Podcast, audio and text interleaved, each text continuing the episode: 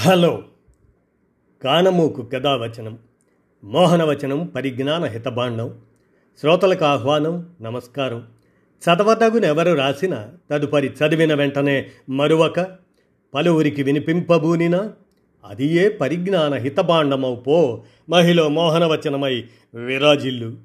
పరిజ్ఞాన హితబాండం లక్ష్యం ప్రతివారీ సమాచార హక్కు ఆస్ఫూర్తితోనే ఇప్పుడు మిత్రుడు అనిశెట్టి సాయికుమార్ విరచిత అంశం అస్తిత్వవాదంతో మత్తెక్కుతున్న కుల మత తత్వం అనేటువంటి అంశాన్ని ఇప్పుడు మీ కానమోకు కథావచన శ్రోతలకు మీ కానమోకు స్వరంలో వినిపిస్తాను వినండి. అస్తిత్వవాదంతో మత్తెక్కుతున్న కుల మత తత్వం ఇక వినండి. అస్తిత్వవాదం అనే పదం ఎగ్జిస్టెన్షియలిజం అనే ఆంగ్ల పదానికి సమానార్థకంగా వాడుతున్నాం. అయితే తొలినాళ్ళ ఎగ్జిస్టెన్షియలిజం అనే పదానికి ఉన్న అర్థానికి వర్తమానంలో వాడుతున్న అర్థానికి చాలా తేడా ఉంది. పంతొమ్మిదవ శతాబ్ది ప్రారంభ కాలంలో సెరెన్ కిర్క్ గాడ్ అనే డానిష్ తత్వవేత్త తన రచనల నుంచి ఈ భావం ప్రాణం పోసుకుంది. తర్వాత ఫ్రాన్స్ ఇటలీ దేశాలలో నాస్తికవాద దృక్పథంతో ఈ సిద్ధాంతం వ్యాప్తి చెందింది. వ్యక్తి స్వేచ్ఛకు పెద్దపీట వేస్తూ దైవం ఉనికిని ప్రశ్నించింది. వ్యక్తి ఉనికిని ఎవరి జీవితాన్ని వారే నిర్ణయించుకునే స్వాతంత్రానికి ప్రాధాన్యం ఇచ్చింది. ఇరవయో శతాబ్దపు ఐరోపా తత్వవేత్తలలో ఇది చాలా ప్రాచుర్యం పొందింది. కిర్క్ గాడ్తో పాటు నీషే దోస్తోవిస్కీ జీన్ సాల్ జీన్ పాల్ సాత్రే కాఫ్కా? ఇటువంటి వాళ్ళు చాలామంది అస్తిత్వవాదులు ఉండేవాళ్ళు. అస్తిత్వవాదం అనేది ఒక మానవవాదం అన్న పుస్తకాన్ని పంతొమ్మిది వందల నలభై ఆరులో ఫ్రెంచ్ తత్వవేత్త జీన్ పాల్ సార్త్రే రాశారు. వీరంతా వేదాంత నాటక సాహిత్య కళారంగాల్ని ప్రభావితం చేశారు. వారిలో మత అస్తిత్వవాదులు నాస్తిక అస్తిత్వవాదులు అనే రెండు రకాల వాళ్ళు ఉండేవారు. అనంతరం అరాచక అస్తిత్వవాద సిద్ధాంతం కూడా ఉనికిలోకి వచ్చింది.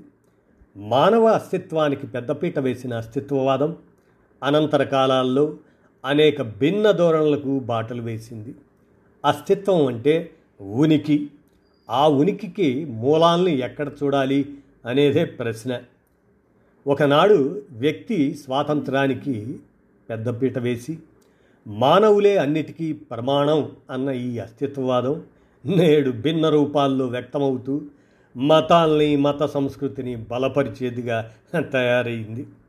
ఒక మూడు నాలుగు దశాబ్దాల కిందటి వరకు అణచివేతకు గురైన కులాలు జాతులు వర్గాలు స్త్రీలు ఇటువంటి విభాగాల్లో అత్యధికులు అంతా తమ అస్తిత్వాన్ని సమస్య పరిష్కారాలని వామపక్ష ఉద్యమాల్లో ముఖ్యంగా ఎంఎల్ పార్టీల ఉద్యమాల్లో చూసుకొని వాటితో మమేకం కావటం జరుగుతుండేది. నక్సల్బరీ ఉద్యమ కాలంలో ముఖ్యంగా ఉత్తర తెలంగాణలో జరిగిన ఉద్యమాల్లో కులపు కోణాన్ని సున్నితంగా స్పృశించడం జరిగింది. కులం పేరు ఎక్కడా వాడకుండా వెట్టి చాకిరి నిర్మూలన దుండగులు కట్టకుండా అదే దండగలు దండగలు కట్టకుండా ఎదురు తిరగడం పని చేయకుండా భూస్వాములు వెలివేయటం ఇటువంటి కార్యక్రమాలతో మొదలై కూలీ రేట్ల పెంపుదల వరకు సాగింది. ముఖ్యంగా సేవక కులాలుగా ఉన్న దళితులు చాకలి మంగలి వంటి ఇతర కులాల వారు భూస్వాములకు సేవలందించటం తిరస్కరించే రూపంలో బహిర్గతమైంది. ఈ సామాజిక బహిష్కరణ భూస్వాముల రోజువారీ పనులకు ఇబ్బంది కలిగించటమే కాకుండా వారి ఆర్థిక ప్రయోజనాలను కూడా దెబ్బతీసింది. దీంతో వారు సంఘటితంగా ఉద్యమాన్ని దెబ్బకొట్టే ప్రయత్నాలు చేసినా తొలి దశలో అవి విఫలమయ్యాయి. భూస్వాములు దిగిరాక తప్పని పరిస్థితులు ఏర్పడి ఉద్యమకారులు అనేక విజయాలు సాధించారు. ఈ ప్రక్రియ మొత్తంలో నేరుగా కుల ప్రసక్తి ఎక్కడా లేకపోయినా లాభపడింది మాత్రం పీడితులుగా ఉన్న కులాల వారే. ఈ సందర్భంగా ఈ పీడిత కులాల వారందరి మధ్య కుల ప్రసక్తి లేని గొప్ప సౌభ్రాతృత్వం ఏకతా భావన వెల్లివిరిశాయి. నాటి కళా సాహిత్య రంగాలన్నిటా వర్గస్పృహ వెల్లివిరిసింది. ఇది సమాజంలోని ఉద్యోగ ఉపాధ్యాయ కార్మిక వర్గాలు పట్టణ ప్రాంత జనాలపై కూడా ప్రభావం చూపింది. రాష్ట్ర ప్రభుత్వ ఉద్యోగులు పంతొమ్మిది వందల ఎనభై మూడులో సమ్మె చేసినప్పుడు గద్దర్తో సహా జననాట్య మండలి సభ్యులు తెలుగు నేల నలుచెరుగుల ఆ సమ్మెకు మద్దతుగా ప్రదర్శనలు ఇచ్చారు వీటికి తోడు Mangalagiri చార్వాకాశ్రమం Ramakrishna Jayagopal S V Rao C V అదే చిత్తదల్లు వరహాలరావు గారు కత్తి పద్మారావు రావిపూడి వెంకటాద్రి ఈశ్వర ప్రభు తోటకూర వెంకటేశ్వరరావు చిరాకి అనే రామకృష్ణారావు భీమన్న వేదాంత Vallampatla Nageswararao Brahmam Innaiah doctor Bhanuprasad V V Thotakura Venkateswarlu Eswara ప్రభు పెన్మత్స సుబ్బరాజు ఇంకా అనేక మంది భిన్న వేదికలపై కుల మత ప్రాంతీయ అస్తిత్వాలకు వ్యతిరేకంగా మానవులంతా విశ్వనరులు కావాలి అన్నారు. పత్రికలు బహిరంగ సభలు శిక్షణా తరగతులు సాంస్కృతిక కళా ప్రదర్శనలతో హోరెత్తించి ప్రజానీకంలో గొప్ప కదలిక తెచ్చారు. ఇట్లా కులాలకు అతీతంగా వెల్లివిరిసిన మానవవాద వర్గస్పృహలు అస్తిత్వవాద సిద్ధాంతాలతో క్రమంగా సంకుచిత రూపం తీసుకునే ప్రక్రియ ఊపందుకుంది. ఇందుకు ప్రధాన కారణం విప్లవోద్యమం తీవ్రంగా దెబ్బతినడం. ఒక కారణం కాగా తెలుగునాట చోటు చేసుకున్న మరికొన్ని పరిణామాలు కూడా ఇందుకు దోహదం చేశాయి. అమానవీయమైన కారంచేడు పదిరికుప్పంలో దళితులపై జరిగిన దారుణ దమనకాండ పెద్ద ప్రకంపనలు సృష్టించింది. ఈ సంఘటన సహజంగానే దళిత అస్తిత్వవాద స్పృహ పెరగటానికి దోహదపడింది. మధ్యప్రదేశ్లో బహుజన సమాజ్ పార్టీ అధికారంలోకి రావడం ఇక్కడ ఆ రకమైన ప్రయత్నాలు జరగడం మండల్ కమిషన్ నివేదిక అమలుకు వ్యతిరేకంగా పంతొమ్మిది వందల తొంభై ప్రాంతాల్లో తలెత్తిన విద్యార్థుల ఆందోళనల వంటివి ఇందుకు మరింత దోహదం చేశాయి. షెడ్యూల్డ్ కులాల వర్గీకరణ ఉద్యమం పెద్ద ఎత్తున సాగింది.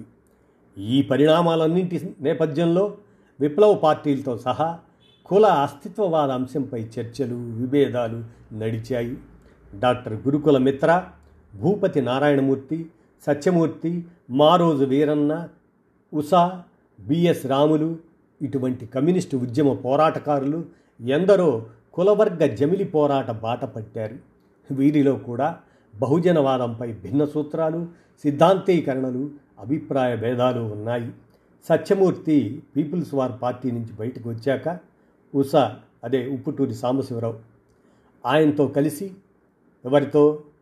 సత్యమూర్తితో కలిసి పంతొమ్మిది వందల తొంభైలో ఎదురీత అనే మాసపత్రిక నడిపారు. ఆ పత్రికలో బహుజన కులాల వారి రచనలు మాత్రమే చదువుతాయి అని విస్పష్టంగా ప్రకటించారు. వీరందరికంటే ముందు బహుజన అస్తిత్వ రాజకీయాలను ముందుకు తెచ్చింది గురుకుల మిత్ర. దోపిడీకి బలయే బలయ్యే సాధారణ ప్రజల్ని రాజకీయంగా సమీకరించడం కోసం ఆయన చేసిన ప్రయోగాలు మరెవరూ చేయలేదని అనే అంశం నిర్వివాదాంశం. తొంభైవ దశకానికి ముందే భూపతి నారాయణమూర్తి మలికీపురం వారిది కోవెన ఆయనది గూడూరు. ఎరగనబోయిన శ్రీనివాసరావు ఆయనది నెల్లూరు ఆకురాతి మురళీకృష్ణ గుంటూరు పామయ్య గారి కుమార్ మెదక్ వీరందరితో కలిసి బలహీన వర్గాల పార్టీ స్థాపించారు మిత్ర. బలహీన వర్గాలకు రాజ్యాధికారం సోషలిస్ట్ వ్యవస్థకు మొదటి మెట్టు అనే నినాదంతో అనేక చోట్ల బహిరంగ సభలు జరిపారు. అనంతర కాలంలో ఆయన వివిధ కుల సంఘాలు ఏర్పరిచి వీటన్నిటి సమాఖ్యగా ఒక రాజకీయ పార్టీని ఏర్పాటు చేయాలని ఆశించాడు. ఈ అంశానికి బలం చేకూర్చడం కోసం జనాభా దామాషా ప్రకారం అన్ని కులాలకు విద్య ఉద్యోగ రాజకీయ రంగాలలో రిజర్వేషన్ కల్పించాలని తద్వారా కుల విద్వేషాలు తగ్గుతాయని భావించారు. సహజంగానే జనాభాలో అధిక శాతంగా ఉన్న బహుజనులకు వారి జనాభా ప్రాతిపదికన అధిక భాగం అవకాశాలు దక్కుతాయని సూత్రీకరించారు. అందులో భాగంగా నాటి ఉమ్మడి ఆంధ్రప్రదేశ్లోని కొన్ని కులాలను ఏకీకృతం చేయడానికి ప్రయత్నాలు చేశారు. నాటి తెలుగు రాష్ట్రంలో ఉనికిలో ఉన్న తెలగ బలిజ కాపు మున్నూరు కాపు ఒంటరి తూర్పు కాపు గాజుల బలిజ సూర్య బలిజ ఎల్లాపి హజారి అనే వివిధ కులశాఖలను కలిపి తెలగ మహాసభ ఏర్పాటు చేశాడు. సికింద్రాబాద్ కీస్ హై స్కూల్లో నాడు మంత్రివర్గంలో ఉన్న డి శ్రీనివాస్తో సహా ప్రసంగించిన వేలాది మందితో బహిరంగ సభ కూడా జరిపాడు మిత్ర. అదేవిధంగా ఊసా అత్యంత వెనుకబడిన కులాల విభాగం ఏర్పాటు చేసే కృషి చేశాడు. Comprehensive backward classes federation CBC చైర్మన్గా వ్యవహరించాడు. Karamchedu Chunduru justice for Rohith save Nallamala తదితర పోరాటాలతో పాటు తెలుగు నేలపై అన్ని సమకాలీన సామాజిక ఉద్యమాలలో ఊసా క్రియాశీలకంగా పనిచేశాడు. బహుజన అస్తిత్వ పోరాటాల్లో భాగంగా మారోజు వీరన్న భిన్న కులాలను ఏకం చేయడానికి దళిత బహుజన మహాసభ ఏర్పాటు చేసి అందులో భాగంగా భిన్న కుల సంఘాలు ఏర్పరిచే కృషి చేశాడు. రాజకీయ ఉద్యమాల కోసం మహాజన ఫ్రంట్ ఏర్పరిచాడు. సూర్యాపేటలో వేలాది మందితో ఆవిర్భావ సభ జరిపాడు. మాదిగ దండోరా ప్రభావం ఈయనపై చాలా ఉండేదని అన్నారు. ఈయన తెలంగాణ అస్తిత్వవాదాన్ని కూడా నెత్తిన పెట్టుకొని తెలంగాణ మహాసభను స్థాపించి భారీ సమావేశాలు నిర్వహించాడు. ఈ ఉద్యమకారుడు పోలీసుల ఎన్కౌంటర్లో మరణించాడు. ఇక ముస్లిం అస్తిత్వవాద భావాలకు స్త్రీవాద ఉద్యమ భావాలకు కూడా వీరందరి కార్యాచరణ నైతికంగా సరైనదేననే భూమిక ఏర్పడటానికి దోహదం చేసింది. వీరందరూ అస్తిత్వవాద దృక్పథంతో సమాజాన్ని ముందుకు నడిపించాలని చూశారు. వీరి త్యాగాన్ని చిత్తశుద్ధిని ఏమాత్రమూ శంకించలేము. అయితే వీరి ఉద్యమ కార్యాచరణ ఎటువంటి ఫలితాల్ని ఇచ్చింది అస్తిత్వవాద ఉద్యమాల నేపథ్యం నుంచి వచ్చిన ఫలితాలు కులాల ఏకీకరణకు కానీ కుల నిర్మూలనకు కానీ పీడిత జన జన సమూహాల్ని ఏకం చేయడానికి కానీ వారి విముక్తి మార్గాన్ని చూపటానికి కానీ ఏ మేరకైనా దోహదపడ్డాయా? లేక పరిస్థితులు మరింత దిగజారడానికి ఉపయోగపడ్డాయా అనే విషయాల్ని సమీక్షించుకోవాల్సిన అవసరం ఉంది. మనువాద ఆధిపత్య సంస్కృతి తరతరాలుగా స్థిరీకృతమై కొనసాగే వ్యవస్థగా వదలని జిడ్డులా జనాల నెత్తిన కులాన్ని పామి కూర్చుంది చీమిళ్ళలో పడ్డ ఈగలాగా అందులో పడి కొట్టుకోవటం తప్ప బయటపడే వీలు లేకుండా కుల వ్యవస్థను పకడ్బందీగా ఏర్పరిచింది. కులం ఒక యాదృచ్ఛిక ఘటన. ఎవరు కోరి ఫలానా కులంలో పుట్టాలని కోరుకునే వీలే లేదు. కాబట్టి మనిషి వ్యక్తిగత అంశాలతో సంబంధం లేకుండా ఆపాదించే కుల భావనలోనే ఒక పురాతన కుట్ర ఉంది. కుల వ్యవస్థలో ఆపాదించిన హోదా అంతస్తులకు తప్ప సాధించిన హోదా అంతస్తులతో పని లేదు. హోదా అంతస్తు సాధించిన వారి పట్ల కూడా కనిపించని వివక్ష అంతర్లీనంగా కొనసాగుతుంది. కుల అస్తిత్వవాద స్పృహతో బాటుగా కులాల్ని వాటి మూలాల్ని మతపరంగా చూపి ఉన్నతీకరించుకునే సాంస్కృతీకరణ దృక్పథానికి వీరి సమర్థన మరింతగా బలం చేకూర్చింది.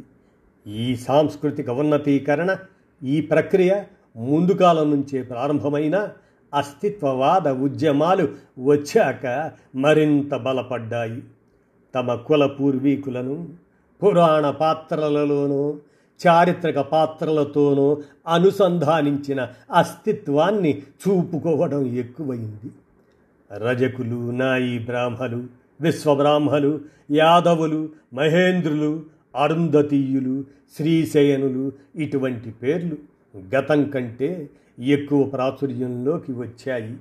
ఆత్మగౌరవం కోసం అస్తిత్వాన్ని చాటుకునే ప్రయత్నంలో భాగంగా ఈ పరిణామాన్ని చూసినా ఇవన్నీ ప్రతిఘటన దృక్పథాన్ని కోల్పోయి మతానుకూల స్వభావాన్ని సంతరించుకున్నాయి.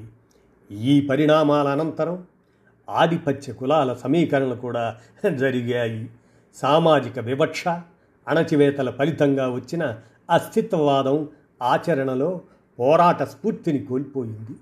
ఒక గందరగోళ పరిస్థితిలో చిక్కుకొని అణచివేతకు గురైన కులాల వారిలో వారిలో కూడా ఉన్న నిచ్చెన మెట్ల వంటి ఎక్కువ తక్కువ భావాలకు మద్దతుగా తయారైంది. దీనివల్ల కులాల మధ్య సంయమనం ఏకీభావంతో కూడిన సహకార భావన గుర్తించాల్సిన స్థాయిలో రాలేదు అన్నది ఒక చేదు నిజం. ఫలితంగా నిర్మూలించాల్సిన కులాన్ని మరింత బలంగా నిర్మించడం అనే ప్రక్రియ చోటు చేసుకుంది. ఇక్కడ కులమే ప్రధానం తప్ప వేరొక అంశానికి తావు లేకుండా పోయింది.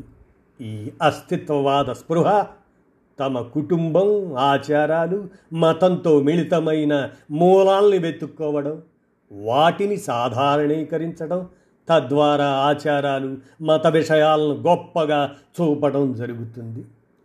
ఆ వ్యక్తి ఎటువంటి వాడైనా తమ కుల సమూహానికి చెందిన వాడైతే చాలు అనే దృష్టికోణం ప్రధానంగా తయారైంది. ప్రధాని మోడీ బీసీ కులానికి చెందినవాడు కాబట్టి ముఖ్యంగా బీసీలంతా బీజేపీకి అన్ని రకాలుగా మద్దతుగా నిలవాలని ప్రచారం చేసేవాళ్ళు కూడా గణనీయంగానే తయారయ్యారు. ఎన్నో శతాబ్దాలుగా ఉన్న కులం కోరలు పీకే క్రమంలో ఉత్పత్తి విధానంలో వచ్చే మార్పులకు అనుగుణంగా పెరిగిన కార్మిక వర్గ దృక్పథాన్ని కూడా ఈ కుల అస్తిత్వవాదం నిర్మూలించడం జరిగింది. చివరకు కార్మిక వర్గాన్ని విభజించడం కోసం వారిలోని ఐక్యతను దెబ్బతీయడం కోసం కులాన్ని మతాన్ని ప్రాంతీయ అస్తిత్వవాదాన్ని కూడా మత ఆధిపత్య రాజకీయ శక్తులు జయప్రదంగా వాడుకోగలుగుతున్నాయి. ప్రాంతీయ అస్తిత్వ భావన అంటే వివక్షను నిరసించడం ధిక్కరించడం ప్రశ్నించడం స్వీయ అస్తిత్వాన్ని కోరుకోవడంగా ఉంటుంది. అయితే ఈ స్వీయ అస్తిత్వ భావన ఎలాంటి రూపంలో ఉండాలనే అంశం ఉద్యమ నాయకత్వం ఉద్యమ స్వభావం నిర్ణయిస్తాయి. అటువంటిది ఏమీ లేకుండా గుడ్డెద్దు చేలో పడ్డట్టు ప్రాంతీయ అస్తిత్వాన్ని తలకెత్తుకోవడం సరైన ఫలితాలు ఇవ్వడం జరగదని వర్తమాన అనుభవం తెలియజేస్తుంది. ఇందుకు ఉదాహరణగా తెలంగాణ అస్తిత్వవాదాన్ని విశ్లేషించినట్లయితే అది ఆధిపత్య కులాల వారికి మాత్రమే ఉపయోగపడిందని అర్థమవుతుంది. గతంలో విప్లవోద్యమాల కారణంగా పల్లెల్ని భూముల్ని వదిలి పట్నాలకు వలసలు పోయిన భూస్వామ్య ఆధిపత్య కులాల వారంతా నగరాల్లో భూమి ఇతర వ్యాపారాల ద్వారా సంపాదించి తెలంగాణ అస్తిత్వవాద ఉద్యమం పేరుతో తిరిగి గ్రామాలకు తరలి తమ భూములు గడీలు స్వాధీనం చేసుకున్నారు. పల్లెల్లో తిరిగి ఆధిపత్య కుల మత రాజకీయాలకు పట్టు దొరికింది. ఈ ఆధిపత్య దోపిడీ రూపంలో మార్పు ఉండవచ్చు కానీ సారంలో ఎటువంటి మార్పు లేదు. ఈ విధంగా తాము నడిచే దారి ఎటువంటి ఫలితాలు ఇస్తుందనే అవగాహన లేమి ఏ కొందరికో మాత్రమే పరిమితం కాలేదు. విప్లవోద్యమాలు నడిపిన కమ్యూనిస్టుల నుంచి పోలీస్ ఎన్కౌంటర్లను పొగుడుతూ స్వామీజీలు గుడుల చుట్టూ తిరిగే చికెన్ నారాయణ వంటి ముఖ్య నాయకులు ఉన్న కమ్యూనిస్టుల వరకు తెలంగాణ అస్తిత్వ పోరాటంతో సహా బహుజన కులాల భావాలకు మద్దతిచ్చారు మతవాద విధానాలకు పట్టుగొమ్మగా ఉండే అసలు తన మూలాలే కులం పునాదులపై ఉండే కుల సంఘాల బాటలో నడవడమంటే సమాజాన్ని కులమత ప్రాతిపదికన చేర్చడమే కానీ వర్గ దృక్పథానికి ఏమాత్రం మేలు చేయకపోగా కనీసం తాము మానవులము అనే స్పృహను కూడా లేకుండా చేయడమే అవుతుంది. ఒక కుల సమూహాన్ని సంఘటితపరచడం భావోద్వేగాల్ని రెచ్చగొట్టడం చాలా తేలికైన పని. కానీ మిగతా కుల సమూహాల నుంచి భిన్నంగా కాకుండా అందరితో ఐక్యభావన సృష్టించడం జరగదు అనేది ఆచరణలో తేట తెల్లమైంది. ఒకవేళ బహుజనులంతా ఏకం కావాలనే నినాదం కనబడినా అది పెదవులకే పరిమితమవుతుంది. కానీ హృదయపూర్వకంగా ఎక్కడా కనబడలేదు. ఈ కుల సంఘాల నాయకత్వం సహజంగానే ఆయా కులాల్లోని డబ్బు చేసిన ఆధిపత్య వ్యక్తుల చేతుల్లోకే వెళుతుంది. వీరిలో అత్యధిక నాయకులు తమ వెనుక ఉన్న కుల సమీకరణలు పాలక వర్గాలకు చూపి వ్యక్తిగత ప్రయోజనాలు నెరవేర్చుకోవడానికో ఏదో ఒక స్థాయిలో రాజకీయ అధికారంలోకి జొరబడడానికో మార్గంగా తయారైంది తప్ప ఆయా కులాల్లోని పేదవారికి ఒరిగింది శూన్యమని స్పష్టమవుతుంది. అస్తిత్వవాదం వర్గ వైరుధ్యాల సిద్ధాంతం పరస్పర వ్యతిరిక్తం కాదని వర్గ పోరాటవాదులు విప్పలేని పలు చిక్కుముడులను అస్తిత్వవాద విమర్శ విప్పగలుగుతున్నదని. అవి ఒకదానికొకటి దోహదకరంగా ప్రజానుకూలంగా పదునుదేలుతాయన్న కొందరు సాహిత్యకారుల సూత్రీకరణ కూడా ఆచరణలో డొల్లగా తేలింది.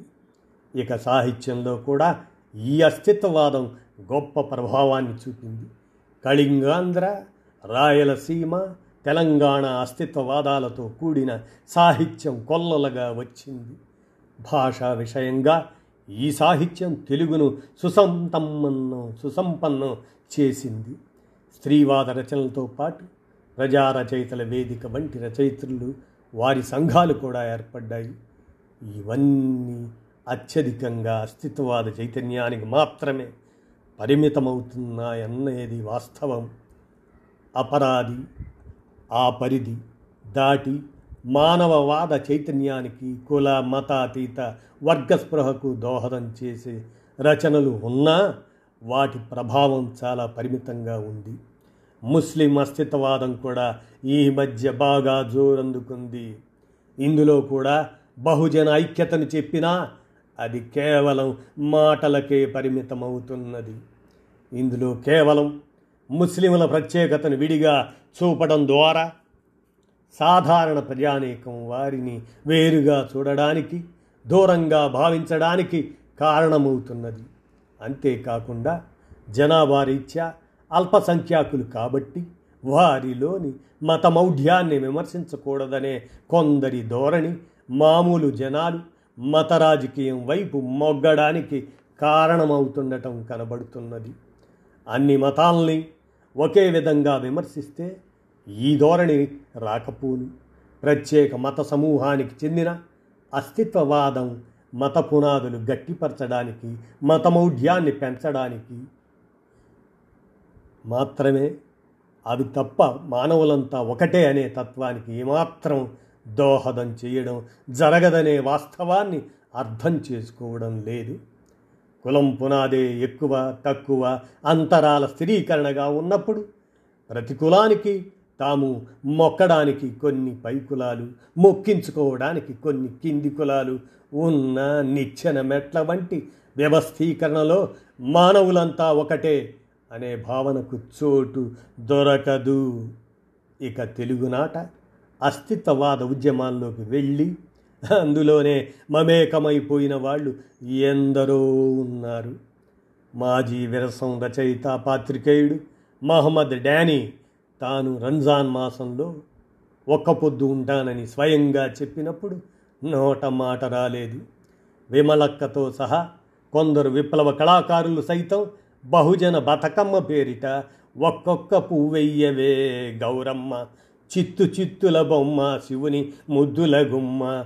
అంటూ చిందులేస్తున్నారు ఇక ఒకనాడు ఎందరికో విప్లవ చైతన్య స్ఫూర్తిగా నిలిచిన గద్దర్ సంగతిని ప్రత్యేకంగా ఇక్కడ చెప్పాల్సిన పనే లేదు. అస్తిత్వ భావాలు మతానికి కొమ్ము కాయడానికి మతాన్ని నెత్తిన పెట్టుకోవడానికి అందుకు మాత్రం బాగా ఉపయోగపడుతున్నట్లు ఇంతకు మించిన దృష్టాంతం మనకు కనపడదు. అంతిమంగా మత రాజకీయానికి ఎదురు చెప్పలేని స్థితికి అభ్యుదయవాదులు దిగజారే పరిస్థితి నెలకొంది. కుల మత మైకాల్లో ప్రజలు నిండా మునగటానికి అస్తిత్వవాదం దోహదం చేస్తున్నది తప్ప వర్గ దృక్పథం పెంచే భావాలకు ఏమాత్రం ఉపయోగపడడం లేదు అనేది సుస్పష్టం. మత రాజకీయం చేసే శక్తులు మరింత బలపడడానికి అస్తిత్వవాదం ఆలంబన అవుతున్నట్లుగా వర్తమాన వాస్తవాలు మన కళ్ళ ముందున్నాయి. ఏదేమైనా కుల మత ప్రాంతీయ అస్తిత్వవాదం ఆచరణలో మానవ సమానత్వ భావనలకు తూట్లు తూట్లు పొడుస్తుందని కుల వ్యవస్థ పటిష్టతకు సంకుచిత భావాలకు ఆలంబన అవుతున్నదనే వాస్తవాన్ని గుర్తించాలి. అని అనిశెట్టి సాయి కుమార్ చెబుతూ కులం పునాదులపై ఒక జాతిని కానీ నీతిని కానీ నిర్మించలేరు అని బిఆర్ అంబేద్కర్ ఏనాడో చెప్పినటువంటి విషయం. తద్వారా అస్తిత్వవాదంతో మత్తెక్కుతున్న కుల మతతత్వం అనేటువంటి అంశాన్ని అనిశెట్టి సాయి కుమార్ విరచించగా మీ కానమోపు కథావచనం శ్రోతలకు మీ కానమోకు స్వరంలో వినిపించాను. విన్నారుగా ఆలోచించండి మీరే. ధన్యవాదాలు.